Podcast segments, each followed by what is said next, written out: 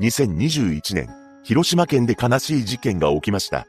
49年間、連れ添った夫婦の間で起こったのですが、一体何があったのか、詳細を見ていきましょう。後に、本件を起こすこととなる村竹哲也と、被害者となる伊勢子さんは、1972年に結婚しました。伊勢子さんは、村竹よりも8つ年上であり、二人は共に、釣りをするのが趣味だったと言います。ただ、村竹と伊勢子さんの間には、子供はいませんでした。その理由は不明なのですが、とても仲のいい夫婦だったそうです。そして事件から30年ほど前に、後に現場となってしまう、広島市安佐北区の住宅街の一軒家で暮らし始めたのです。二人の家からは、お互いに笑い合う声がよく聞こえていました。近所の人も、二人のことを本当に仲のいい夫婦だと思っていたそうです。実際、子供がいなかったのもあってか、妻の伊勢子さんが、夫の村竹の勤務先によく顔を出していたと言います。その姿を見た周囲の人は、村竹さんのとこはいつも一緒にいる夫婦だなと感じていました。また、妻の伊勢子さんは、花の手入れが好きだったようで、庭で作業をしている姿がよく見られていたそうです。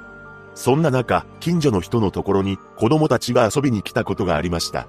それを見た伊勢子さんが、あんた、おいでおいでと言いながら、おもちゃをくれたりして可愛がっていたと言います。そのように、特に何の問題もなく、二人は長年連れ添っていたのですが、事件が起きる8年ほど前から、どうしようもない悲劇が、幸せな夫婦を襲うようになるのです。最初は2013年であり、この時夫の村竹は64歳、妻の伊勢子さんは72歳でした。そして村竹の体が悲鳴を上げ始めたのです。そのため、病院で診察を受けました。するとそこで、直腸癌であると宣告されてしまいます。こうして、村竹は手術を受けて、抗がん剤の治療を重ねることになったのです。このように、突然病気になった村竹のことを、伊勢子さんは、献身的に支えていました。その甲斐もあり、村竹の容体は、徐々に回復していったのです。その後、また以前のような日常が戻ってきました。しかし、それは、ほんの一瞬の出来事だったのです。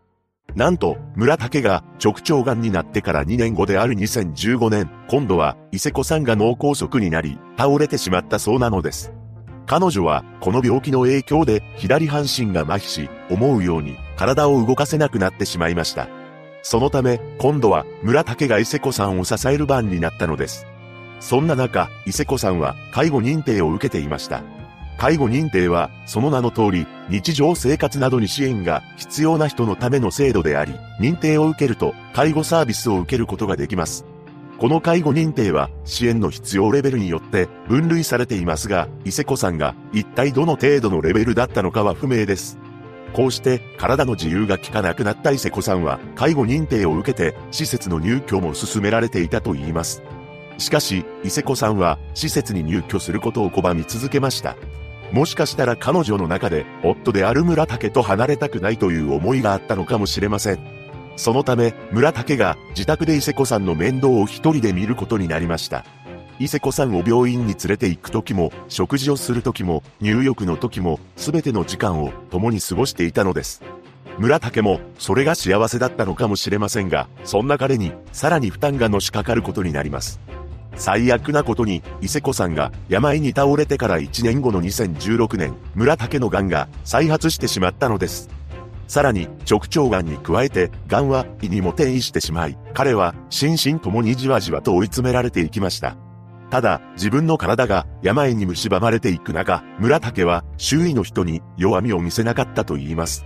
近所の住民は、村竹が伊勢子さんに連れ添って歩く練習をしている姿を目撃しており、気丈に振る舞っていました。自分の病気に関しては、体が痛いんじゃ、と明るい口調で話しながらも、伊勢子さんの介護については、愚痴をこぼすことはなかったと言います。そのように、なんとか介護を頑張っていましたが、またも二人の状況を悪化させる出来事が起きてしまうのです。なんと、伊勢子さんが骨折してしまい、長期にわたって入院することになったのです。彼女が骨折した原因は不明なのですが、この一件以来、伊勢子さんは歩くことができなくなってしまいます。これには、さすがの村竹も周囲の人に、もう妻は歩けない、と悲しそうにしていました。さらに、伊勢子さん自身も歩けなくなったことで、精神的に落ち込んでいったのです。そしてついに、自分の体の状況を悲観した伊勢子さんが、次の言葉を漏らすようになりました。あの世に行きたい。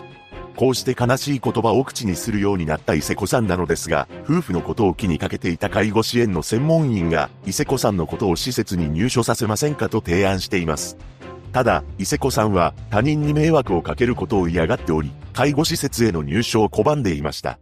妻の思いを尊重した村竹は、伊勢子さんの介護を続けていく決意を固めます。しかし、状況は悪くなるばかりでした。伊勢子さんは腰の痛みがひどくなっていき、村竹が1日に6回ほど痛み止めの座薬を入れていたと言います。そのような介護が数年続きました。そして事件の1年ほど前からは、村竹自身、体力的にも精神的にも、限界を感じるようになっていきます。自分の病気のことで、弱音は吐くことはあっても、介護について辛いという発言をしなかった村竹ですが、ついに近隣住民に対し、介護はやれんのよ、と、弱気な言葉を口にするようになっていたのです。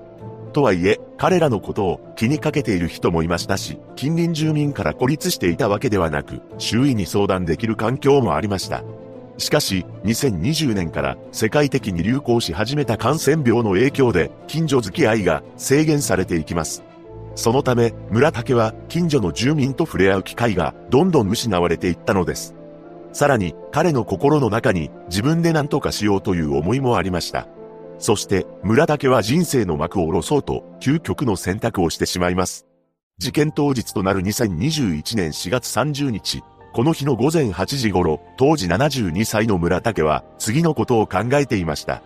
女房に、体力はないし、自分にもない。もうこれ以上は無理じゃ。二人であの世に行こう。このように考えた彼は、当時80歳の伊勢子さんに、次の言葉をかけたのです。今日死ぬかい。